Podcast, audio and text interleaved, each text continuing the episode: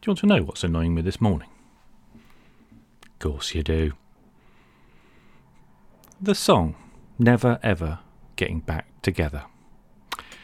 I remember when we broke up the first time. Okay, I love this song. I do. Why do things that I adore also annoy me? See, also, actually, let's not go down that rabbit hole. Right, Taylor Swift.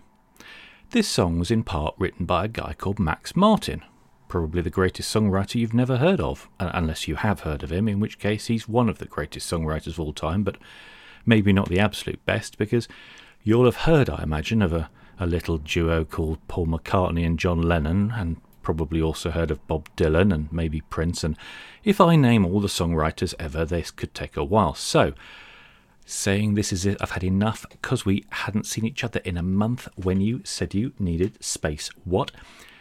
Max Martin collaborated with Taylor Swift to write Never Ever. He collaborates with lots of people. I listened to a podcast about him a while ago, basically arguing that because he keeps collaborating with different people, it keeps him fresh, which is both terrifying and amazing, and possibly suggests that a lot of modern IT thought about keeping teams together is total bollocks. But I digress, I feel. I hate you, we broke up, you call me, I love you. No, this song genuinely is amazing. I won't hear a word against it apart from what I'm saying.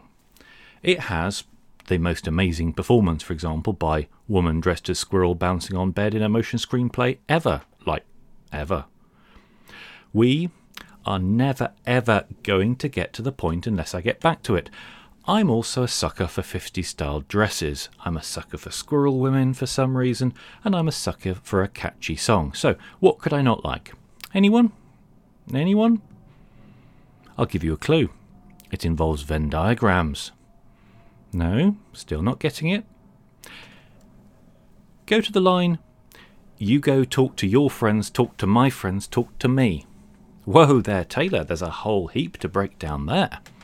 You, that's you, ex boyfriend, with whom she is never, ever, I repeat, ever getting back together. You talking to your friends, group of friends. Right, can you start visualizing the Venn diagram now? Imagine in your head the solitary you dot over on the left. Then your friends, bubble of people just to the left of the middle of the page. And what are they doing? Talk to my friends, right? Okay, we've now got another bubble of people just to the right of the centre of the page. We shall title that bubble My Friends. And what are they doing? Talk to me. And then there's me. By me, I mean Taylor here, but hey, run with this. So, just to recap, there's you over on the left, your friends just left of centre, my friends right of centre, and then me. And somehow we ever got together? This doesn't seem right, because you clearly don't know any of my friends, or you'd be able to talk to them directly. I clearly don't know any of your friends, or they'd be able to talk to me directly. And somehow this four body system with a binary star system and two orbiting satellites briefly collided and then spun away. And clearly this was never stable. How the hell did we even meet? If none of your friends know me and none of my friends know you, I'm not buying it. This is like that moment in Sneakers where the heroine is uncovered when she claims to have been on a computer date with a geek. The real song should have been We should never ever have got together. That's clearly how this should have been. You have got all of your friends. That's great. Be happy. I've also got friends. One is a bouncing squirrel woman. Don't know if I've mentioned her. Remiss of me if I didn't. Enjoy that.